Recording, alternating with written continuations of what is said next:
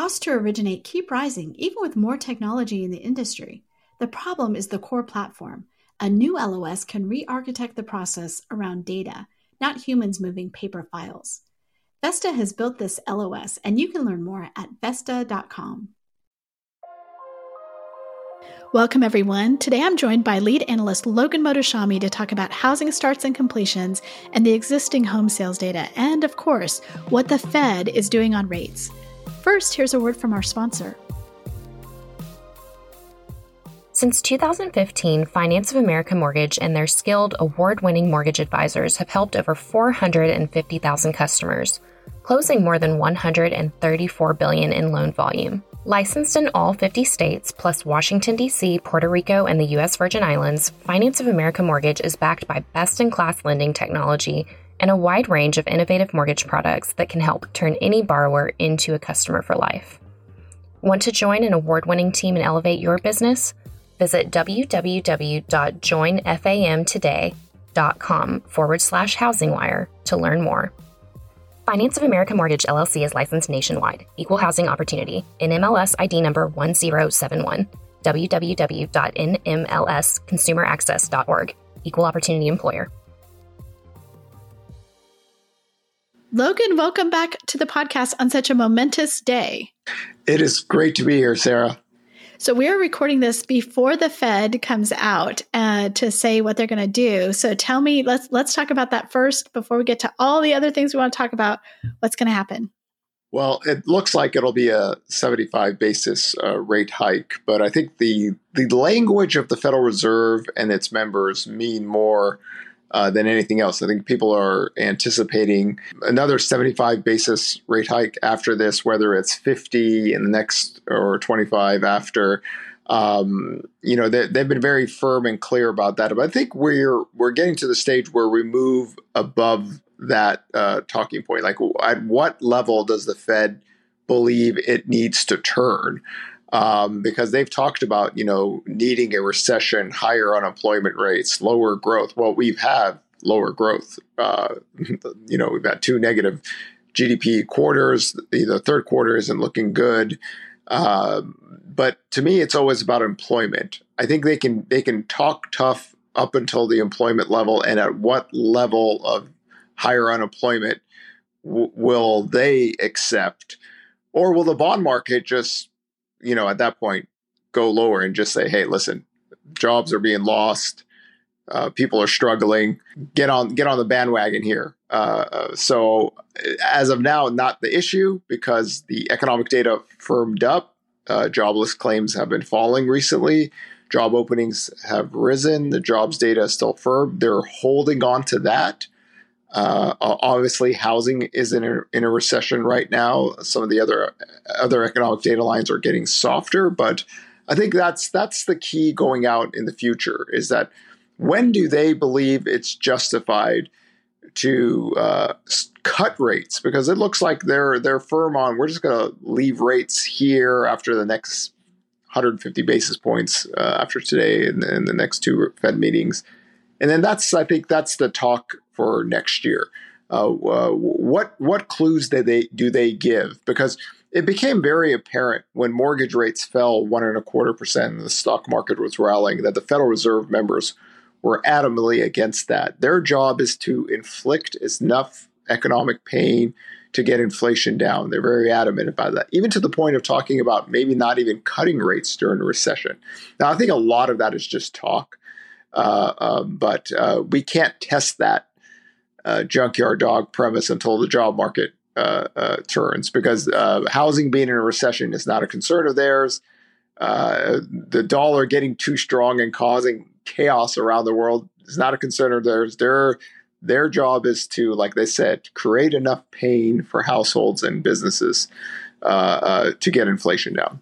I think it's interesting that you've been really clear about what does that mean? Like it's one thing to say that, but what you've said is like that means people need to lose their jobs. That means people need to um, maybe lose their mortgage, right? I mean, in order to what, what does cause enough pain mean?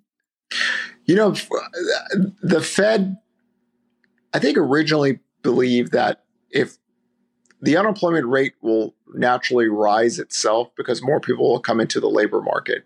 We saw that in the last jobs report. Actually, uh, unemployment rate, rate went from three and a half to three point seven uh, percent. So they're hoping it's that. Uh, I actually I shouldn't say hoping. They they really really really want that to be the case. Uh, now, if that's if that's something that's uh, feasible, I don't I don't believe so because I've talked about job openings getting to 10 million in this recovery very early. Uh, I don't think we have this missing labor force that people have talked about for four decades, um, or a functioning missing labor force, as I as I like to like this use the term. But um, then it becomes to pain, right? So when they when they say households need pain, businesses need pain, that's a job loss recession out of pain that's also not something where the labor force grows and unemployment rates rise because of that. So again, I think a lot of this is still just I'm going to bark like a junkyard dog until the labor market turns, and then you know at that point I think the bond market turns on them and they they they'll change their tune. But as of now, you know uh, the economic data did get firm on the labor side. Right now, just for myself because my six recession red flags are up. Job openings and claims. So the only two things that I'm really focusing on at this stage and both those things got positive recently. So uh, if that's what the Federal Reserve is also watching, they're running on those two things as well. So I think those those are the uh, key data lines to look in the future. Because I think there was a head fake. You know, jobless claims have been rising for some time, and people said, "Here comes the ma- major layoffs." Hasn't happened at all. You know, we're we're we're we're creating uh, you know millions of jobs this year, and that's what the Fed wants to see. So, you know, you and I are, are we are um, this week at the New England Mortgage Bankers Association conference, and we're going to be watching the live streaming um, the Fed announcement in a room full of mortgage bankers.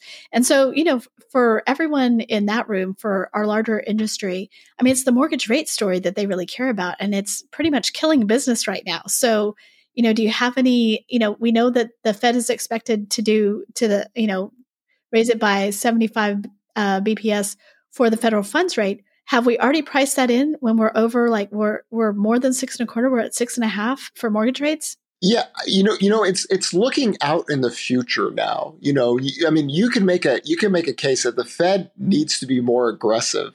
You know, they would want mortgage rates to go much higher.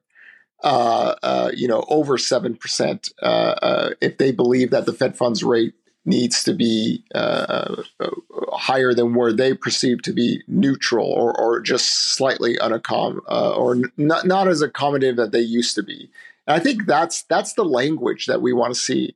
I'm still hoping somebody asks them what a housing reset is, because a housing reset. I mean, when the, the when the ten year yield broke above two percent, we were already talking about it. You know what? This this changes the entire landscape just because of how hot home prices have grown.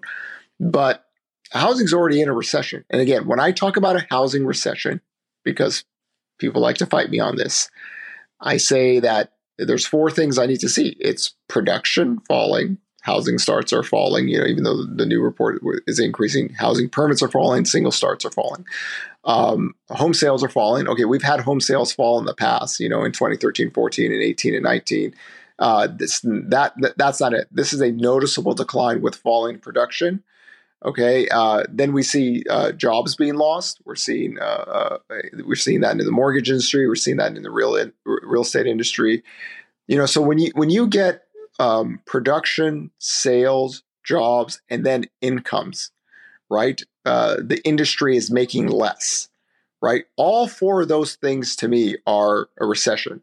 Now, in the general economy, that's not happening because we're still creating jobs, right?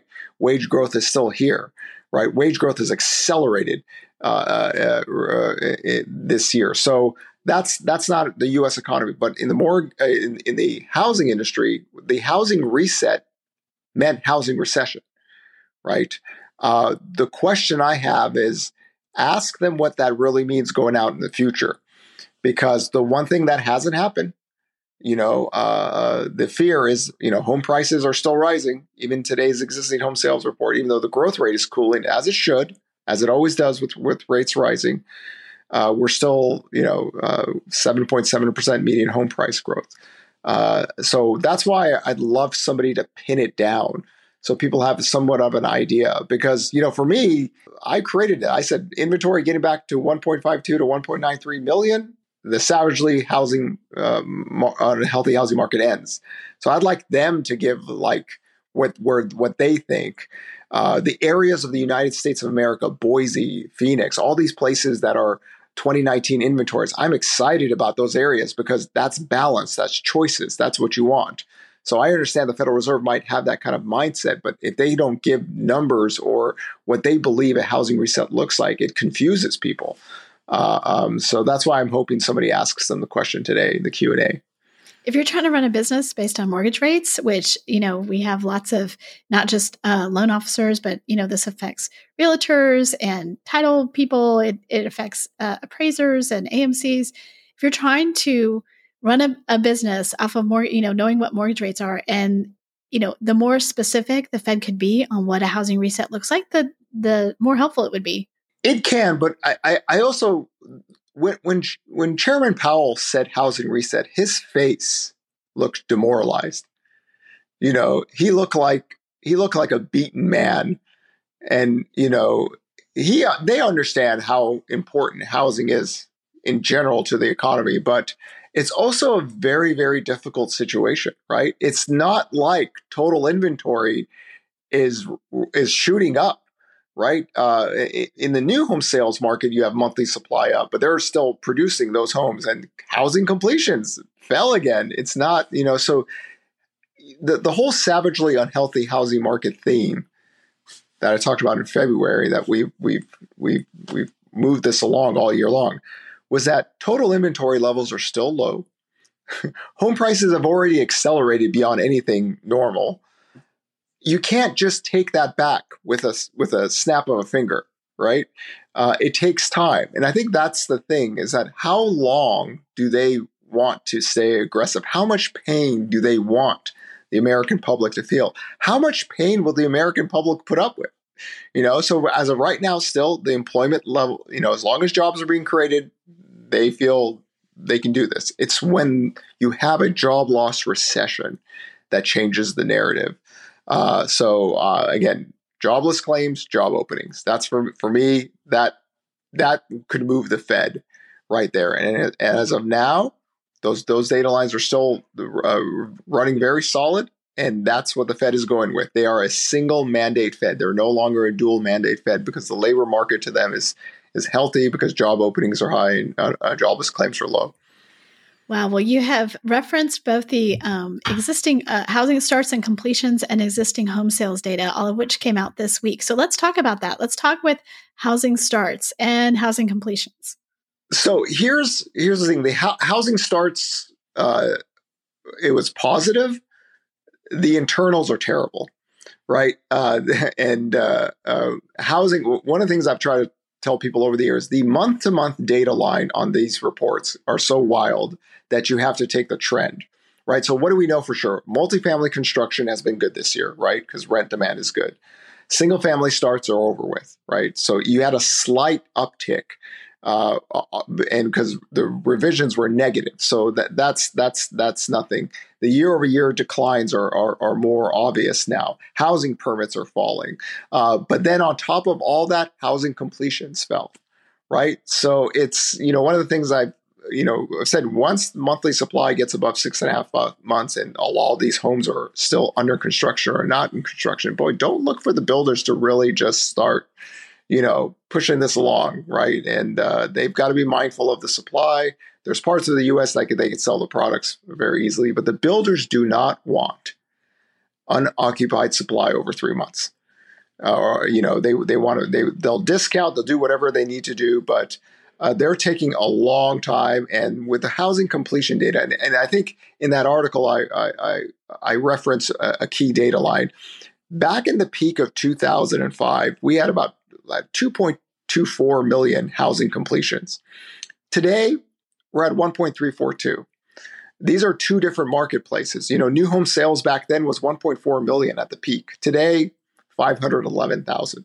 It's so right? low. So we have different dynamics yeah, we have different dynamics now because they're already low.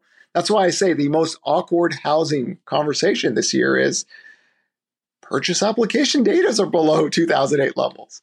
So we never had a credit boom to a credit bust to where people think supply is coming out. You know, a lot of people last year in 2021 said housing's in a bubble. When sales start to fall, we're going to see massive supply. New listings are declining since uh, June. The total inventory data in the today's existing home sales report fell, right? You're running 2002 to 2011 sales to inventory models. They're not working. They haven't worked for seven to eight years, and they're just blowing up in people's faces now because they believe as sales fall, Americans will just rush to the market right? The whole professional grift was massive selling. Everybody runs, lists their homes, and discounts their price. This is the silver tsunami premise. This was the forbearance crash, bro. It's the same people, right? Same exact people for like 10 or 15 years, right? So different conversation, right? Inventory fell. We're not even in October yet, where it usually does. New listings have fallen. This is problematic. We don't have a functioning fluid system. The parts of the country that have 2019 inventory levels a plus, functioning marketplace.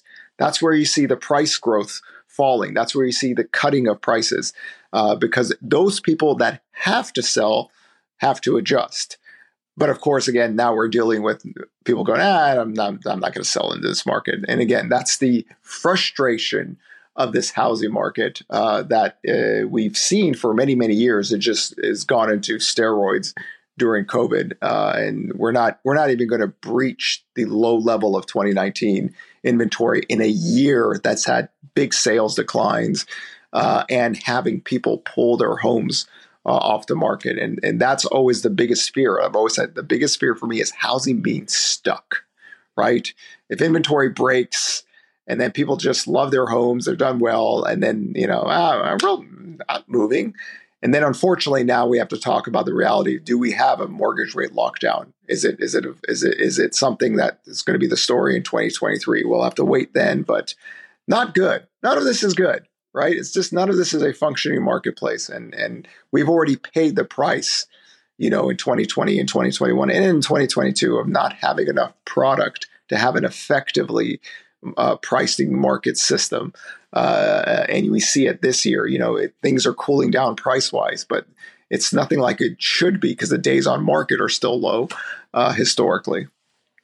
So let's talk about um, the completions data because you know you, you reference the fact that so few houses are complete, right? It looks like a big number; it's over ten months, um, but how many of those are still in construction, and how much of that lag there in completions is because of supply chains versus the builders saying no we're not going to we're just going to slow things down so the last new home sales report had 10.9 months of monthly supply i think 9.84 months of that is either under construction or not not started yet i think off the top of my head it's about 2.54 months that haven't even started yet the builders know what they're doing they're going to finish the homes that they have, you know, you know, visibility, and the ones they don't that ha- they haven't started yet, they're just going to take their time, right? And they're going to manage their pricing. They have profit margins to work off of. They have incentives. They can do things uh, more effectively and efficiently than existing home sale uh, uh, seller. An existing home seller d- doesn't you know, it's their choice 100% if they want to sell at what price. You know, the builders have to sell. They don't want homes laying in there, and then all of a sudden, you know, everyone's saying, "Hey, hey, we want a deal. We want a deal." So they they they're very they're much more efficient than existing home sellers. Uh, so they're going to take their time. And again, uh, we haven't seen that ramp up. The supply chains have gotten better. Uh, but uh, if you look at the housing completion data, it's one of the saddest charts I've ever seen in my life. It's gone nowhere for years, and it's just not. Uh, um, it's just not getting to the, the places we want. You know, you started, um, you've talked for a couple years now that, you know, the last time that this really happened to the builders was 2018. Um, well, I, I, guess 2013 and 14, and then 2018 and 19, and how they learned their lesson when, when rates rose. This is their playbook. Yeah, this is our playbook. The thing is, the builders got greedy. They got really greedy with prices. That's why, you know, one of the things is um, they had so much pricing power that they really pushed it on consumers because consumers could pay it right? So um, that also means that you know, just like the existing home sales market, nobody cares about the stability of housing. Everyone wants to make the most money in the shortest amount of time, right? So you have two sets of sellers that are just pushing it. Um, and it, the builders pushed it in. And when rates go up, boy, it, the, the market turned on them right? It, as it should. You know, the whole summer of 2020, we talked about, you know, 1.94. Once that once that can break, the whole market changes. The whole March 2023 article that the business model of the builders are at risk right now, right? Even though the March new home sales report wasn't bad, it's at risk because higher mortgage rates really impact their buying power. It's a very small market to the existing homes. It's a majority mortgage buyers, so. Uh, um, you know, they're just going to work that they're going to work that uh, monthly supply off. That means they're not going to be building. Uh, don't look for growth in this single family starts. Uh, and it's been down double digits year over year. So uh, I, I, have more faith in the builders being more efficient than the existing home market where I've always said the existing home seller is stingy. And uh, sometimes they'll just leave a home there for three or four months. And if they don't get it, oh, they'll take the home off the market, you know, or they'll, they'll rent their house out or whatever. They, they, they're just, not, they're not as efficient as the builders because they can't be. The builders have to sell those, those homes. Uh, uh, that's how they make money. Uh, and they have no shelter requirement. When they sell, they're not. They don't need to buy another house. It's like it's like a commodity in a sense. Uh, they just have to sell it, make the money, and move on. And uh, so that in that sense, they're much more efficient than an existing home seller. Well, and um, what you said, we see that trend of um, renting more and more, but I don't know how that works. If if that's your primary home, I mean, I guess you you know you you rent it and then you buy your next home. That that assumes that you don't need the proceeds from that home to buy something else, or maybe it's a second home. Yeah, if it's a second home, investor homes, that makes more sense. You know, I, I know some people say, well, some people can do it. You can use the rental income.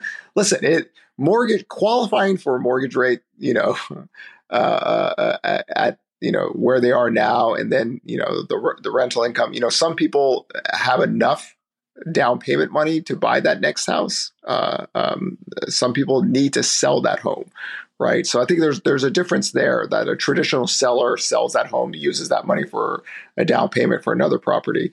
Uh, are there home sellers that don't need to sell? They could rent it out, yes, uh, but in scale terms, it's not it's not as big as people think. But there are we do see that in some markets where people are no longer listing their homes to sell; they they rent it out, and again. Uh, if you're an investor or second or something to that nature, that that that makes more sense. But uh, uh, this, I don't think we're going to see a big movement of primary resident uh, homeowners uh, being able to rent their property and buy another. I mean, it, if it, if it is the first world problems, those people are doing really well. Like you know, no, no, you don't ever have to worry about them, so it shouldn't be a concern to anyone. In this savagely unhealthy housing market, you know, people are trying to find solutions bringing online new inventory seems to be one of the, the biggest pain points. Another thing that people are doing is how can we make mortgages affordable with home prices this high and with rates this high? So we saw this week that Rocket is offering like a, a one year um, rate reduction of 1% off what I don't have it right in front of me, but uh, a rate reduction for the first year um, to really help people out because you know the hope is it won't be like this forever right? So i thought that was creative. The other thing was we had Jamie Dimon talk about a 50 year mortgage. Now, obviously no one is has that in the in the pipeline but i know you have really strong feelings about lengthening the mortgage time but from my perspective it's a fixed rate cost. Listen i will go to congress and protest literally. I'll do a congressional testimony against adding amortization to the mortgage. Why? Why? Because because it, why? it all all that does is that that create that keeps the problem going. That keeps the home price growth growing, right? If you the best way to fight against inflation is to add more supply. Right? So if you're going to subsidize demand, that you're just you're just feeding the feeding the beast, right? Uh, so going from 30 to 40, 40 to 50, all that does is keep the same problem going. Um, and then the builders will just build what they need to build to make money and then uh, never oversupply a market. And it's the housing dilemma.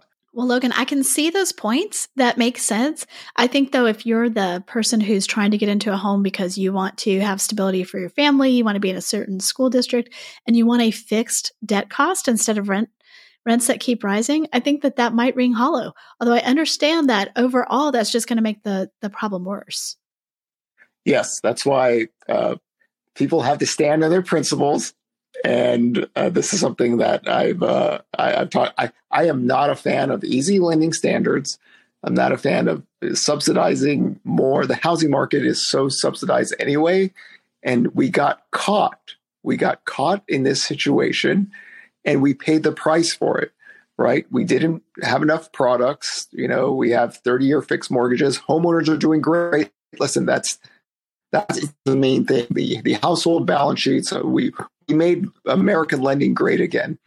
But you know, to to go to that next stage, you're opening Pandora's box again, right? And it's not because you know the the loan in itself would be bad; it would just be a, an extension of the amortization. But it's still, if we don't want to address the uh, the housing inflation by building more products, then we deserve what we get, right? In a sense, this is what happens. Rates, we're not even talking about rates like rates just above 4%, 4 to 5% change the marketplace now that they're, you know, above uh, uh, above 6, you see more of the damage. But again, we've had massive massive home price gains in a very short amount of time.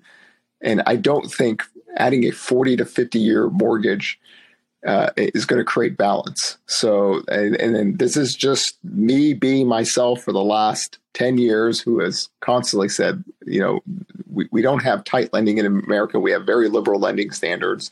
We lend to the capacity to own now, uh, which means the best cash flow households or the best financial households will be buying homes for the rest of the century. But to go to that level, we also have to realize there's a consequence with that, right? So I always want to keep people mindful of that. If you go this go this go this way, there's another side to the story, and that keeps prices going. And that goes to my whole housing dilemma.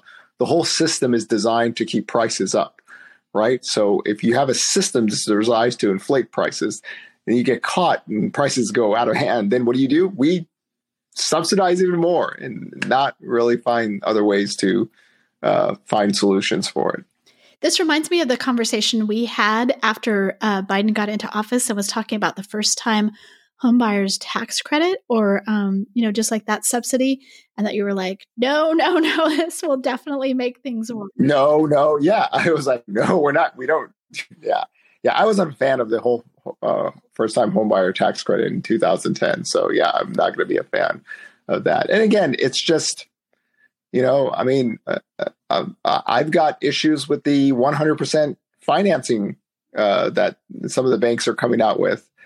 Um, it's you know, at some point you have to ask: Are you are you are you feeding the beast more, or are you trying to put the beast on a diet? So you you you've gotta you gotta hold your ground on on on where that is. And I'm just I'm just staying true to what I've always said. That you don't easing lending standards or subsidizing demand by you know facilitating 40 50 just continues the trend which is the housing dilemma which is the problem when inventory broke as it did which inventory channels have been falling for years and uh, i cannot with a conscience uh, uh, say I would be okay with that. Well, good, uh, good on you for being consistent. I, I tend to look at the human factor here. I, I realize that you are also in saying that it's just long term. It's going to be best for the humans if we don't keep feeding this beast. Very interesting discussion. Uh, would be remiss not to say that you know people can hear you. You're speaking here. You're a featured speaker at the uh, New England Mortgage uh, Bankers Conference. You're going to be at Infuse next week. Is it next week? I think so. Um, and then you're going to be at our HousingWire annual October 3rd through 5th. You're going to do, you're going to be part of a housing market super session that I'm super excited about, and um, people can find you there. So, Logan, thank you so much for um, joining and, and giving us your insight today.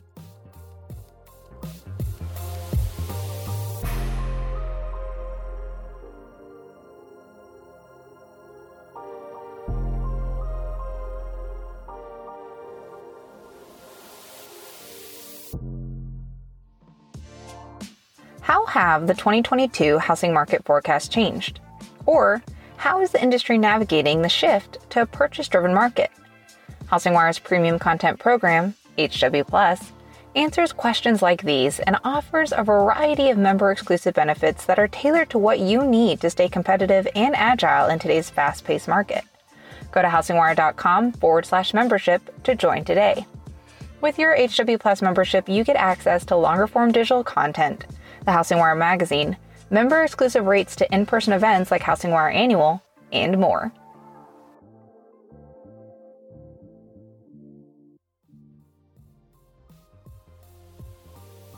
Thanks for listening to HousingWire Daily. If you haven't already, we'd love for you to take a minute to rate the show and leave a comment. And make sure to tune in tomorrow for more news and insight.